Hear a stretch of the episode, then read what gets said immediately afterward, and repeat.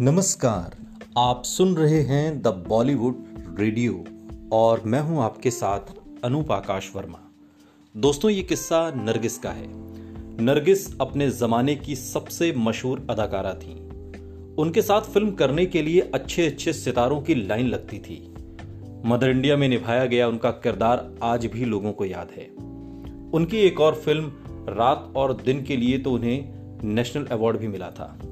लेकिन क्या आपको मालूम है कि इस फ़िल्म के सेट पर कुछ ऐसा हुआ था कि नरगिस शर्म से पानी पानी हो गई थी?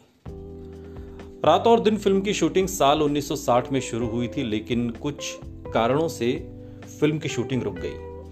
और इसके चलते सेट पर मौजूद सभी चीज़ों को संभाल कर रखा गया ताकि शूटिंग जब दोबारा से शुरू हो तो उनका इस्तेमाल हो सके।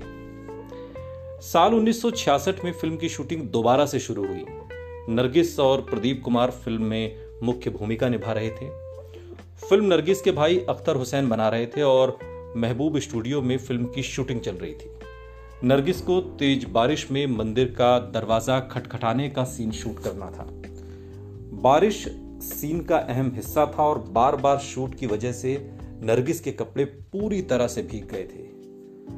नरगिस तीन बार इस सीन का रिटेक दे चुकी थी। जब वो फिर सीन शूट करने के लिए गई तो अचानक से उनका पैर फिसल गया और वो दरवाजे से जा टकराई। नरगिस की फ्रॉक जो पूरी तरह से भीगी हुई थी, वो दरवाजे से लगकर फट गई।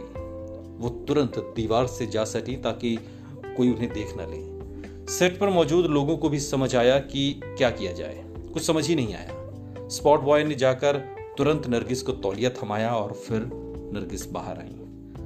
नरगिस की फ्रॉक के पीछे का किस्सा भी बड़ा दिलचस्प है।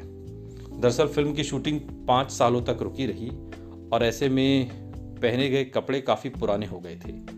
लेकिन फ़िल्म की कंटिन्यूटी के लिए पहना जाना भी ज़रूरी था। नरगिस वो फ्रॉक पहनकर सुबह से बारिश में शूट किए जा रही थी और इसकी वजह से उन्हें जुकाम हो गया। लेकिन उन्होंने शूटिंग पूरी की, डायरेक्टर ने उन्हें घर जाने के लिए भी बोला, लेकिन नरगिस ने यह कहकर इनकार कर दिया कि फ्रॉक ज़्यादा टिक नहीं पाएगी। और उसके बाद नरगिस ने शूट पूरा किया। सुनते रहिए द बॉलीवुड रेडियो। सुनता है सारा इंडिया।